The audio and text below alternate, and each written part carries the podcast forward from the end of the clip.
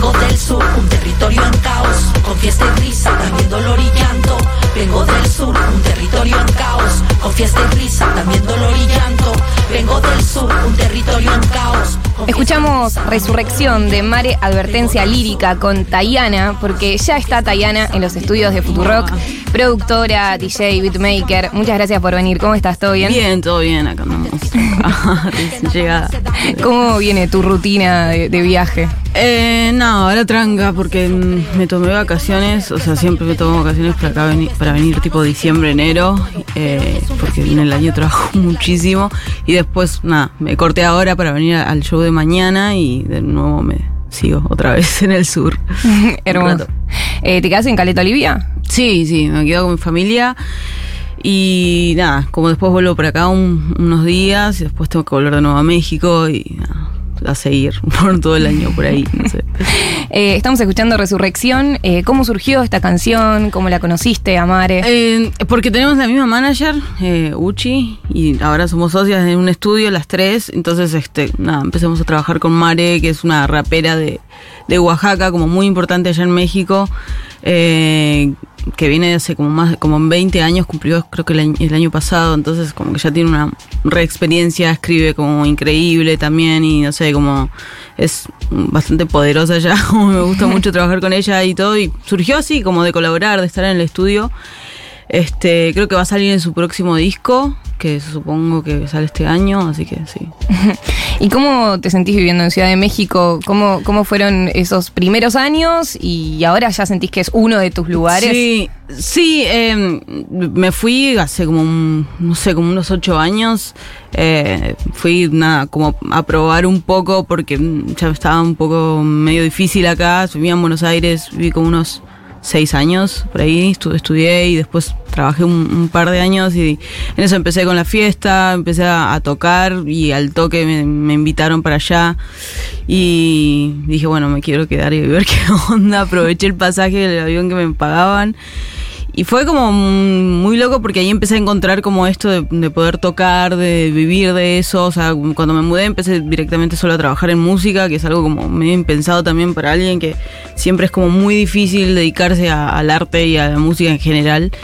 Para mí fue como la única manera que tenía, la verdad. Entonces empecé a como a, a en fiestas y moverme y tratar de hacerlo mejor y nada, como me, me pude acomodar fácil.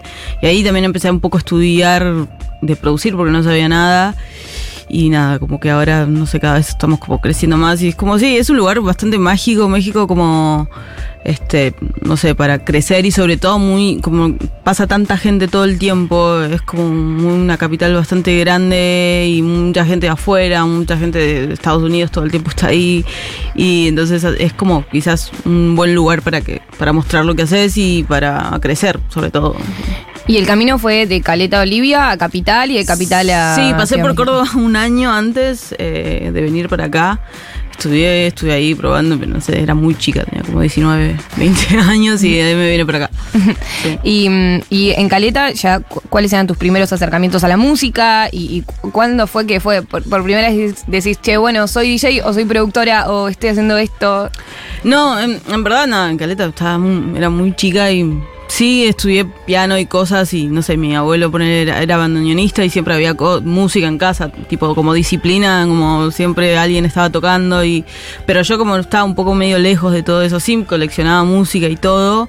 Pero no lo veía así como profesión, como ni ahí. Sentía que era como muy difícil todo eso, pero al final, no sé, como que todos, hay cosas que como inevitables y siempre terminás en algo que, te- que, que sí, que es un poco más fuerte y, empecé a hacer todo eso como más que nada jugando. Acá era como un, un pasatiempo, una manera de descarga este, con mis amigos y, la verdad que no, en realidad era como llenar un espacio vacío después de terminar de estudiar, pues yo estudié en ENERC y terminé, empecé a hacer fiesta justo ahí y bueno, y ahí empezamos como mis dos amigos a hacer hiedra en un, su momento, este, pero era eso, como un espacio de juego y de experimentación más que nada. sí. Y, y Edra, hiciste una publicación en la que decías que empezó eh, en un departamento de Sí. dos ambientes, tres amigos, eh, Sí. y bueno, probablemente hay alguien que está escuchando y que habrá ido a una Hiedra que se hizo en Deseo, Sí, que cumplieron sí. 10 años, como que, eh, y además fueron pioneros de, de- de cierto sonido también. Sí, eh, en verdad era como eso, era tan difícil de explicar lo que queríamos hacer que no teníamos como esas etiquetas que por ahí en, en ese momento, cuando hace 10 años atrás, sí estaba como todo mucho más segmentado y era como este más predecible ir a una fiesta y sabías a lo que te ibas a encontrar, como en ese momento era como un rejunte de muchas cosas. Y, y también porque, no sé, yo, yo me ponía a buscar música y tampoco sabía por dónde, era como lo que encontrabas cuando internet por ahí eh, hace unos años era un poco más libre y, y entonces jugabas con muchas cosas, como más democrático todo. Entonces este iba por ese lado. Y...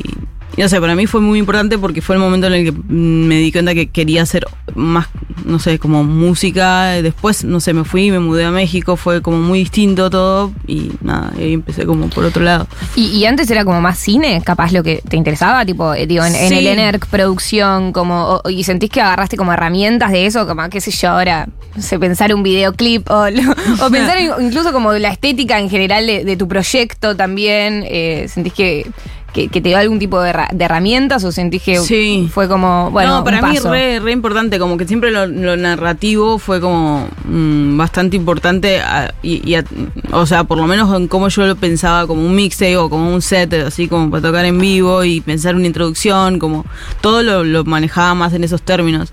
Igual incluso a veces cuando hago una canción o hago tracks así más este experimentales, siempre va como por ese lado, ponele, pero Sí, creo que es como que mucha, de hecho, mucha de mi generación que empezó a hacer música o que ahora es productora y o se dedica más que nada al, diseño de sonidos y así, venimos mucho del cine, estudiamos este así producción o realización o lo que sea, pero creo que ahí está muy como hermanado todo eso. Está bueno eso, ¿no? Como pensar Sí. eh, lo narrativo dentro de un DJ set o dentro de, una- de- producir un tema, ¿no? Digo, como, Sí, bueno, sí, al fin y al cabo es como un caminito que va generando. Sí, está bueno porque siempre me parece como muy interesante como venir desde otro, desde otra área y terminar en otra completamente como un poco relacionada pero distinta también. Este, siento que venís con otra cabeza y eso como hace, como lo hace un poco más interesante quizás. Eh, y el tema de, de viajar, eh, hay- tenés un tema que es eterna migración también, Sí, o sea, sí. porque no es solo que estás en Ciudad de México, sino que desde ahí girás para, no sé, para, Sí. para dónde estuviste girando, por ejemplo, el, el último año o los últimos el años. último año en todo el mundo, en verdad, porque fui hasta Australia, eh, estuve en Nueva Zelanda, después me crucé a China, Hong Kong, Vietnam, India, eh, Europa, casi todo. Y bueno, y, después, y ahora fui a Colombia, eh, y después me vine y terminé acá en Deseo, que estuvo buenísimo.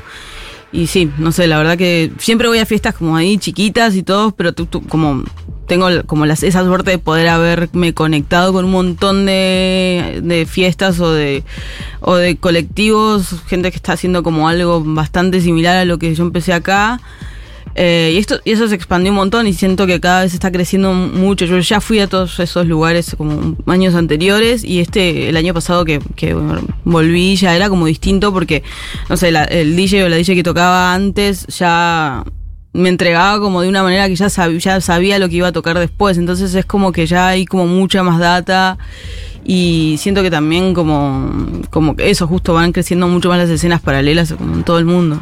Eh, y me imagino que más público, ¿no? Me imagino que van construyendo Sí, que sí, capaz sí. vas de un año y a los dos años de Sí, repente, ah, bueno, hay gente que ya entendió más de qué se trata y, y se va sumando. Sí, sí, sí, es, va creciendo bastante en, en eso, justo también el público, como que más, más que era en todos lados igual. Y, y es como re lindo eso porque, no sé, al principio es un esfuerzo re grande que por ahí mm, gente de un colectivo me buqué en Nueva Zelanda, ponerle que es como lejísimos y todo, pero este, y, también, también a mí me mete una presión que digo, uh, como siento que no me conoce nadie, que no sé qué va a pasar, que no, no, no sé cómo va a funcionar, como que también me siento responsable mucho de, de esas fechas, ponele, porque no es que, mm, no sé, tengo una trayectoria o, co- o cosas que siento que la gente puede ir como otros DJs.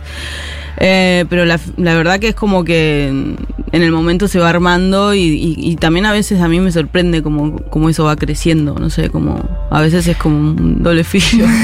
¿Y te sentís parte como de una misma escena global en la que ya te conoces y, y te capaz te encontrás y compartís eh, line-up con gente en diferentes ciudades? ¿O sentís que te vas metiendo en escenas más chicas de los lugares a los que vas? Sí, no, no, yo, yo siento que estoy como bastante como conectada hoy en día, tipo, ya mm, se instaló mucho lo que es el club, como, como lo que es este también, eh, como la, la parte de más de música electrónica latina, que, Claro. Que digo como que se, se habla mucho más de eso, ya hay muchos DJs que son más reconocidos que ya están, están tocando tracks de gente que mm, empezó en SoundCloud y que em- empezó como en esas plataformas más tipo undergrounds y de repente están sonando como en lugares bastante grandes y festivales. Entonces eso está, está me parece que está buenísimo y, y permite que haya como como que mucha más oferta y, y- y sobre todo mucha más eh, como fiestas y, y radios y cosas que estén abiertos a, a esta música, incluso no sé discos también que se están haciendo que ya están mirando a productores como más pequeños como nosotros, eh, entonces estamos participando más en ese en esa construcción del sonido, está bueno. Eh, y para alguien que está escuchando y que dice qué es la música electrónica latina o que capaz ni escucha música electrónica, y que tipo, que, ¿cómo definirías un poco este sonido? Y yo lo definiría como un poco, mm, un poco más, es como un sonido mm, bastante diverso, como muy, muy amplio, no tan cuadrado quizás, como más sincopado, como mucho más coral en cuanto a lo que es la estética, como la textura sonora, este, porque es todo lo, lo contra, o sea, ahora está un poco más, más eh, similar a lo que es, eh, viene más del techno y todo eso, pero la música, o sea, en cuanto al sonido es este es otra la estética, como viene más de este lado. Yo lo llevo como muchas cosas mucho más este percusiones pesadas y, y no sé, como tomo mucho de, la, de, de lo que es el, sonido más acá de, Sudamérica, ponele, pero también hay gente que a la música electrónica le pone más reggaetón o dembow o cosas más por ahí, por ese lado. Eh, no sé, es como inmenso Latinoamérica, como es muy difícil eh, encasillarnos solo en un, en un género o en una estética, tipo, es como muy amplio, entonces, sé yo, en mi set pongo de todo, la verdad, y me gusta jugar con todo, y creo que lo que nos representa más eh, como cuando uno dice música electrónica latina, eh, se refiere a eso, a que es tan diverso y tan como amplio todo el espectro que, que no es más, más que nada impredecible. Claro. ¿Pensás que hay algo más de calidez capaz? Eh, Sí, eh, hay más calidez y siento también que puede haber como más, o más, más furia, como más agresiv- agresividad un poco, este, por lo menos de mi parte. No, como que no, capaz no soy tan como cálida y como divertido el concepto ese de latino, de Claro, divertido y que uno tiene como de Centroamérica. claro, claro, claro. En el 2019 sacaste un disco, Tierra de Fuego. Sí. Eh, ¿Cómo fue eh, hacer ese disco? Eh, o cu- ¿Cuál fue la narrativa que buscaste ahí a la hora de hacerlo? Eh, era como medio difícil al principio porque como que yo no sabía producir y no como que no me sentía muy cómoda así como en, ese plano más de productora. Entonces fue como muy tipo jugar y bueno empecé a empecé de repente a como a hacer música suelta y así como proyectos. Y después me di cuenta que algo de lógica tenían y de y que de algo podía encerrar en un concepto y como, primer disco mío. Entonces empecé como un poco a jugar con, cosas que medio me identificaban o como un poco que, que con la que crecí al principio. eh, no sé, de muchas cosas de cumbia, como muchas cosas también de cuarteto, un poco capaz no lo hago tan obvio, la verdad, porque no, por ahí no me gusta ser como muy, muy, muy obvia y poner un hashtag, sino más, más bien me gusta como, bueno, tomar, que sea más natural y no sea tan tipo pretencioso y decir, ah, sí, porque esta bandera es mía, porque no, Claro. no me parece muy estúpido eso. Y, y por eso, no sé, como que salió más natural, no lo que- no quise como como encasillarlos tantos y la verdad que el, disco salió como empieza con un BPM, termina con otro muy distinto, no sé, como es bastante cinematográfico de alguna manera cre- que lo, lo encaré más por ese lado, más que nada, como por una, como una película. Hay algo de nene malo, puede ser. O Sí, sí, mal. sí, no, no, sí, Yo, sí, yo hay de escuché todo. yo escuché eso, tipo, escuché presentimiento y yo dije, esto es nene malo. Sí, sí, sí, Esto hay es un tipo, coso así. maldita sea. Y después que decía, conozco tu debilidad, y yo dije, bueno, sí, no estoy loca. No, no, no, no. Hay, hay bastantes guiños. Después hay, hay otro que es de Ricky, eh, sí, Ricky Maravilla, pero que ahí tenés, tenés que ser un poco más, más retro como para darte cuenta de eso. Pero sí, me gusta mucho ampliar cositas pequeñas y sí. está- Pero, está bueno. o sea, me encantó. Fue tipo, claro, Sí. o sea, esto puede ser otra cosa, ¿entendés? Completamente Sí, claro, diferente. sí, sí, sí. Está un poco más depresiva mi, mi versión, pero sí. Tiene Va que llegarle. Ah. sí. Y bueno, y también preguntarte un poco sobre tu visión de las juventudes a lo largo del mundo. No sé, es medio capaz amplio lo que te estoy diciendo, pero me imagino que vas conociendo un montón de realidades, ¿no? Todo el tiempo, como culturas. em, Sí. em, ¿qué, qué te hace flashear eso? Tipo, de conocer a una persona de 30 en Australia y una persona de 30 en Hong Kong, una persona de 30 en México, tipo, Sí. que, no sé, ¿qué, qué visión tenés un poco también de desde afuera, ¿no? Digo, muy pocas personas tienen esa capaz posibilidad de, de ir conociendo es- tantas realidades. O sea, decís, ¿qué carajos? Es muy loco, es muy loco conocer la noche del mundo, así como de repente eso justo y, y además como voy a lugares como tan, a veces tan chiquititos, porque no sé, en Hong Kong pasó una fiesta donde toqué para, no sé si éramos 30 personas, pero es muy, eh, para mí, de mi parte es mucho mejor, porque lo conozco como tipo cara a cara, me pongo a hablar, incluso hice un workshop ahí en, en Hong Kong, tipo, y, y hablar con gente y de verdad que vive ahí y que está ahí, que también es migrante, porque muchos eran de Filipinas y de otros lugares que mm, yo no hubiera llegado, o sea, si, si seguía tocando acá y haciendo, no sé, otra, otro tipo de música. Creo que eso, es tan diverso también lo, que hago que hace que toda la gente también se acerque desde ese lugar.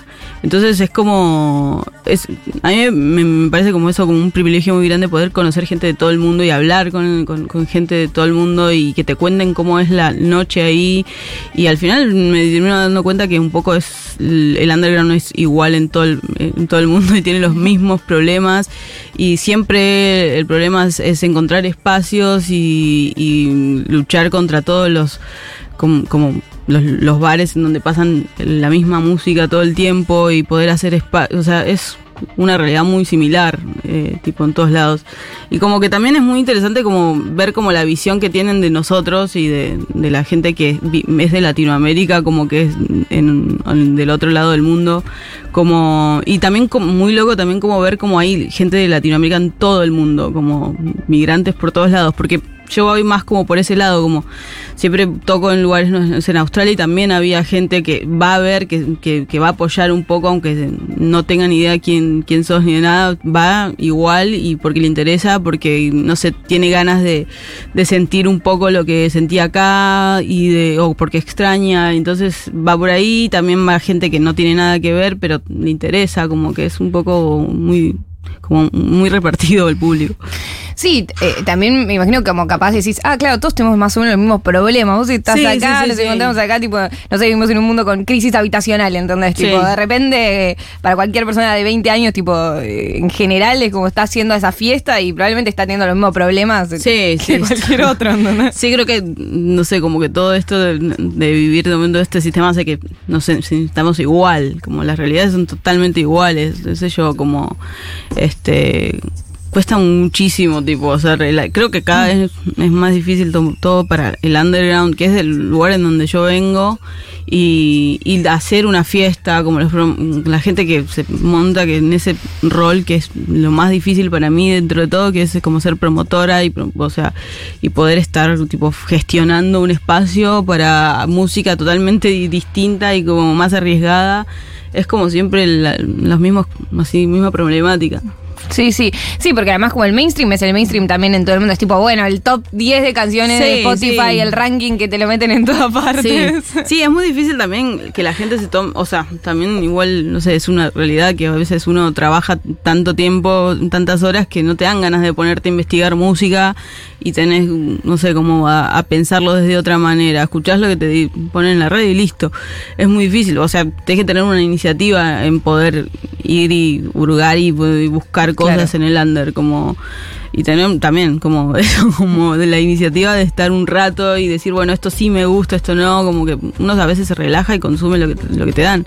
Y, y sí, como, a mí me parece eso justo muy loco porque mm, la mayoría de las personas me conoce por ahí que voy a otros lados, que es por SoundCloud, por plataformas un poco más, que primero tenés que saber que, que existen esas plataformas o Bandcamp o no sé, como más allá de lo que, cómo se mueve hoy la música, que también cambió un montón de hace como desde que yo empecé con TikTok y todo, como no sé, creo que hay como muchos quiebres. Y a partir de que hiciste Cute eh, con, de Rosalía, eh, ¿cómo fue ese antes y después en tu carrera? Es, es, es, muy loco porque también afortunadamente eso hizo que yo creciera y que y que mucha gente también se, se, se, siente a escuchar lo que hice antes y que, y que le haya gustado también, porque podría pasar lo contrario.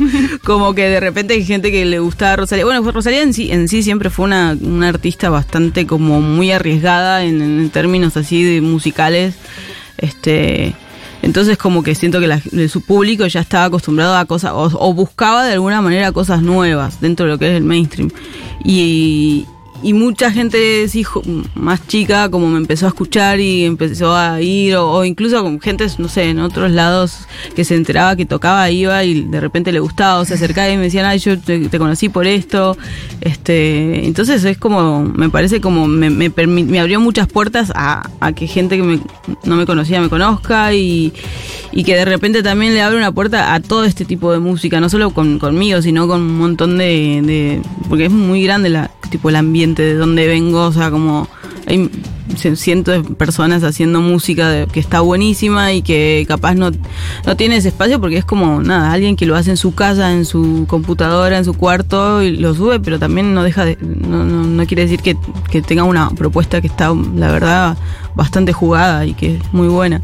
Re, o sea, además hay algo ahí como de, bueno, cuando pones eh, un foco que ilumina, o sea, todo lo que hay, ¿entendés? O sea, un tema de, Rosalía y un montón de gente que lo escucha y que dice tipo, che, este sonido me gusta, me receba, ¿entendés? Y es tipo, bueno, eso demuestra un poco cómo si tenés las si tenés otras posibilidades de exposición, de repente eh, hay mucha posibilidad de crecimiento. O sea, no, sí, eso también eh, me pasó todo lo contrario también que mm, hay gente que lo escuchó y dijo, ay, esto, esto suena a Tayana, y es verdad, y como mucha gente me, escribía para ver si era mío, y, y, sí, al final era, resultaba que sí. Y también era como, por un lado, como decía, qué bueno, porque este que alguien que ya me venía conociendo se dé cuenta, como que como, interprete un sonido similar, como digo, como no sé, eso también me parecía como de mi parte como me, gustaba que me reconozcan dentro de ese sonido. y mm, bueno, todo esto también surge como de tu faceta de coleccionista de cosas pirata. Eh, ¿cómo, es esa historia? Sí, esa historia como es muy loco porque yo estaba en Brasil, siempre estuve tureando y Brasil siempre fue como uno de mis lugares siento que es el lugar como más rico dentro de todo lo que conozco eh, musicalmente. Y, empecé a ir, creo que es uno de los primeros lugares en donde empecé a turear. Y nada, también iba y compraba mucha música, siempre me gustó, lo, como en Latinoamérica todavía existen algunos lugares, como ahora no tanto, pero los CDs piratas o los, eh, las memorias también. Y siempre fui de comprar y coleccionar eso. Y en Brasil me acuerdo que fui y compré uno en la calle ahí en Sao Paulo eh, y quería específicamente de, samba para samplear, porque me gustaban muchas cosas así como de sonido, que no sabía muy bien cómo, pero como quería como tipo recortar y hacer cosas con eso. Eh, y bueno, y empecé a hacer como una unas bases que en realidad eran para un disco, para un remix de Kelela, que es un artista que es bastante bueno, un poco conocida ahora. Eh, viene también un poco de la música más club underground, pero no sé, se, montó como en el RB y cosas más experimentales. Y bueno, me había invitado a hacer un remix que al final como no quedó en su disco, no sé, capaz era demasiado pesado para ese momento. Entonces agarré y borré las vocales y todo lo que había hecho y me quedé con el beat y en un momento como nada, me invitaron a por parte de Nafi, que era la discográfica con la que estaba antes, a, mandar cosas para Rosalía, que yo en su momento mucho no sabía quién era, así como bien, no había escuchado tanto. Eh, Y nada, mandé eso y le gustó y al toque me dijo que, que- que tenía ganas de hacer algo con eso, justo con ese beat. Entonces ahí empezamos como un poco a, a laburar en eso. Buenísimo. Sí. Eh, y le abriste también a, a The Weeknd, tipo, ¿cómo, Sí. fue, ¿cómo fue esa experiencia de estar en un show tan enorme? Sí, fue muy loco porque también como eh, de repente me surgen invitaciones que digo, ¿para, para qué voy? Porque no entiendo nada. que no, no sé si a la gente le va a gustar o no. Bueno, ya fue como que, pero nada, era como muy loca. Fue muy loca la experiencia también este de poder poner algunos tracks ahí como antes en la previa, así que, no sé, como estar como en ese escenario gigante y ver todo desde ahí y conocer, a mí me gusta igual como lo que me pasaba un poco con el cine, llegas a lugares que, que capaz no, no, no llegarías, tipo con un trabajo más o menos como más que tipo más normal o más tranquilo, sí, sí. como eh, conoces espacios muy locos, como y bueno, y eso sí me pareció estar, conocer los pasillos de River y todo, está- estaba una, una experiencia increíble. No, y además la diferencia, ¿no? Como de repente en un espacio, no sé, abierto, todo masivo, y después ir a un espacio más chiquito, tipo noche, full, Sí, sí, tipo todas las diferencias que puede haber. Sí, eso está bueno igual, sí, te lleva a mil lugares. Y respecto a Boiler Room, tipo, ¿cómo es que Ajá. te convocan de Boiler Room? ¿Cómo, ¿Cómo es esto que yo, tipo, por ejemplo, lo veo en YouTube, básicamente? Para mí es tipo, ah, a ver, Boiler Room en mi casa, ni idea. Este, Boiler Room ya lleva creo que bastantes años. Eh, no me acuerdo cuándo, cuándo fue el primero. Yo tengo un- como 3, 4. Eh, y sí, es una plataforma que nació así haciendo mm, transmisiones eh, en un, un living y cada vez se expandió más y se empezó a abrir y abrir y de repente tipo sí, cada tanto nos, me invitan a, hacer un set. Creo que los, los- la mayoría los hice en fiestas, después hubo en pandemia. Este, y sí, como que la gente como en sí, eso, ya tiene mucha noción de lo que es la música electrónica más de este lado, más de Latinoamérica, que, que intenta hacer como con un sonido más latinoamericano y no, no copiar las cosas europeas completamente, o sea, porque también existe tipo representantes que son muy buenos, pero que hacen ese sonido más europeo, eh, que es como un poco más este trabajado, o sea, como viene desde otro lado Claro. eh, y ya sabes a lo que vas. Y en cambio de este lado es como más bueno, es tipo una como es muy muy muy impredecible. Eh, y pasa por muchos VPNs y, y no sé como muchas cosas mm, que vienen más de lo popular para mí o por lo menos en mi caso como me gusta trabajar con eso como lo que hay en medio en el imaginario popular y llevarlo a otro lado como a otro a otro espacio.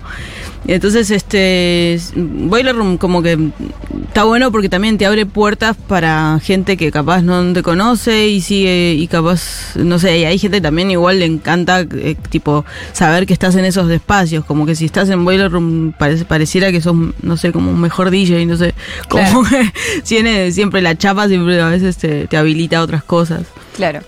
Eh, y puede ser que volviste a Caleta Olivia, hiciste una fecha Sí. eh, en Sí. donde fueron eh, padres, amigos. eh, Sí, sí, eso- ¿cómo, cómo fue eso? Eso es de hace un montón, hace como creo que la primer fiesta también me parecía muy loco poder tocar para gente también de de, del co- compañeros de colegio, mi familia, que fue mi mamá, mis tías, o sea, eh, mis primos, entonces es como de repente estar tan lejos, vivir en otro país y poder también hacer bailar a, a, tipo gente que no sabe de, qué es lo que hago, entonces también es como un reto muy grande. Y, yo siempre igual me almoldo un poco, no no soy como de los DJs que les gusta ir y como más tipo, no, yo hago esto y, y lo, y te impones, o sea, a mí me gusta hacer bailar como desde otro lado y me pasa eso, como que siempre trato de entender un poco cómo es el público y, hacer que llegar a un, negociar un término intermedio y,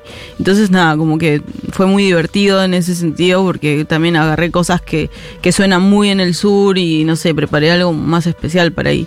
Este, después también toqué justo con, en, en el aniversario de Caleta, que fu- fue hace un año, como el cumpleaños eh, que se hace como nada, esos festivales así abiertos al, al pu- a, a todo el público gratis y no sé, también iba a La Conga, iba a Miranda, no sé, como Buenísimo. un, un line-up gigante y, y bueno, y ahí estuve, estuve y también fue como muy especial. como y cuando decís tipo sonidos más del sur, que, que- que son más de ahí, ¿a, a qué te referís más o menos? Y en el sur suena mucho cuarteto, ponele, Claro. como que es como que que es como una especie de subcapital de Córdoba, mucho cuarteto y una cosa que se llama que es del norte del país que se llama comercial, que es como una especie de de, de reversiones de canciones románticas, pero con un ritmo medio como rock and rollero, medio cuarteto, es como algo muy muy solo de allá y del norte, y entonces como preparé como por ese lado.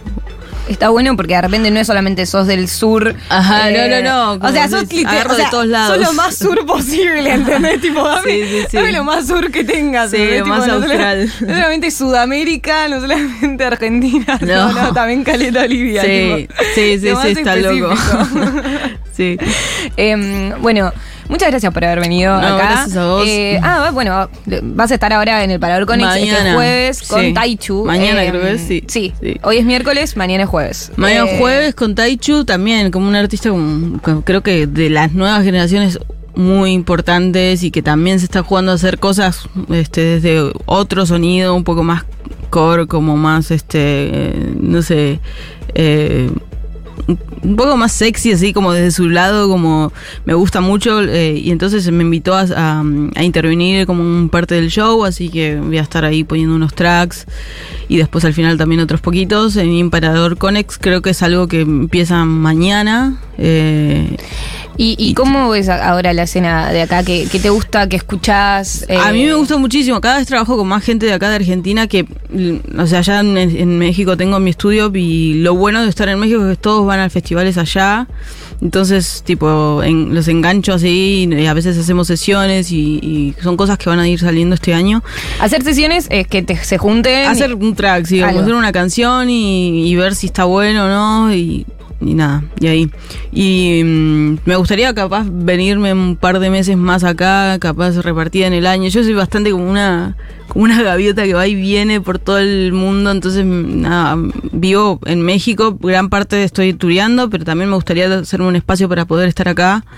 eh, porque siento que hay como muchísimo talento que me pasa que, que me interesa y que cada vez gente como esta nueva generación que están haciendo cosas como desde también desde otro palo que es muy interesante como que escribe escriben o tienen como referencias a, a música como electrónica más de- de- del lugar de donde vengo. Entonces nada como está más que interesante como Argentina hoy en día. ¿Y cómo te sentís con los 10 años de Hiedra? Tipo, ¿cómo te sentiste? O sea, siendo vos alguien que formó parte Sí. en su momento de que de, de esa- de eso fundacional, ¿cómo es? Y a mí me parece es, es como fue bastante especial, la fiesta estuvo mm, muy increíble, como volver un poco a, a- a tocar y hacer ese broche de donde de donde empecé, porque yo empecé y después en- cuando me mudé como dejé el, el colectivo y bueno, Nahue y Iván sí continuaron a pesar de todos los diferentes problemas que hay siempre acá en poder hacer una fiesta en Buenos Aires,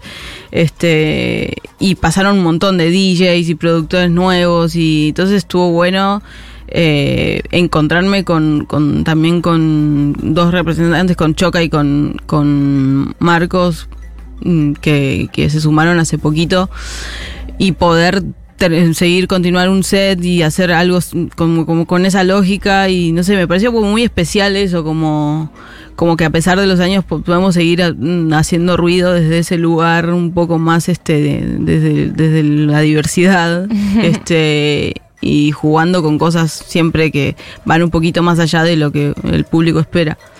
Y eh, respecto a esta faceta, bueno, lo, que haces es coleccionar cosas y flashear con eso, ¿no? O sea, Sí, tener sí, información de diferente tipo. Sí. Eh, ¿qué, qué tenés ahí dando vueltas? Tipo, que digas, che, bueno, últimamente estuve escuchando esto y que capaz, capaz los ampleo, tipo así de rarezas.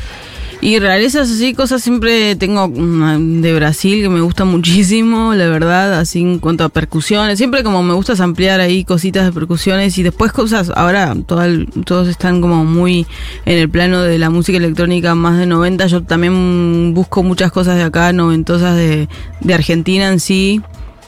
Este, de cuando se, se ampliaban muchas batucadas y, y nada, y sigo como por ese lado un poco. Buenísimo. Bueno, estamos con Tayana, productora, DJ, artista, productora también de, del ENERC, o sea, productora en varios, Productora en general, varios sí. facetas, productora de la vida, eterna migrante. Eh, bueno, y hay eh, beneficios para la comunidad Futurock, hay dos por uno para quienes sean suscriptores, suscriptoras de esta radio, eh, pueden tener beneficio para ir a ver eh, mañana a Taichu, a Tayana y también a Estratosfera que la rompe. Cinco minutos faltan para la una del mediodía. ¿Con qué canción te parece que cerremos la entrevista? Ay, habíamos dicho una, creo que era un remix que hice eh, para Tripping You. Ok. El monstruo. ¿El monstruo? ¿Lo tenemos? Tenemos, tenemos, tenemos, tenemos, tenemos, tenemos. Ah, viste, hacía, tiempo de esa forma. Sí, a ver si lo aparece. Así que vamos a hacer beatbox. Ah, Perfecto. nada que ver. Eh, bueno, gracias por haber venido. Muchas gracias. Em, Nos vemos mañana entonces en Parador, Parador Conex. En Parador Conex, así es. Ciudad Cultural Conex, en el patio va a ser una gran, gran fecha. Cerramos con ese remix. ¿Alguna, ¿Algún datito de cuándo lo hiciste? ¿De qué se trata? Eso fue hace como dos años atrás, creo que eh, bueno, esta es una banda que viene de- que es de es madrileña y mm, hace como mm, post-punk y cosas así, como de Ah, otro lado me totalmente distinto. Y yo agarré y lo llevé como a un lado, a, a algo más para este lado, para, para mucho más este argentino un poco por la, por la base. Y nada, creo, me gustó mucho el resultado, así que sí, está, Genial. está medio emo. bueno. Buenísimo. Final emo entonces con Tayana. Muchas gracias de nuevo por haber venido. Sos una genia total. eh, y eso, cerramos con la canción que seleccionó.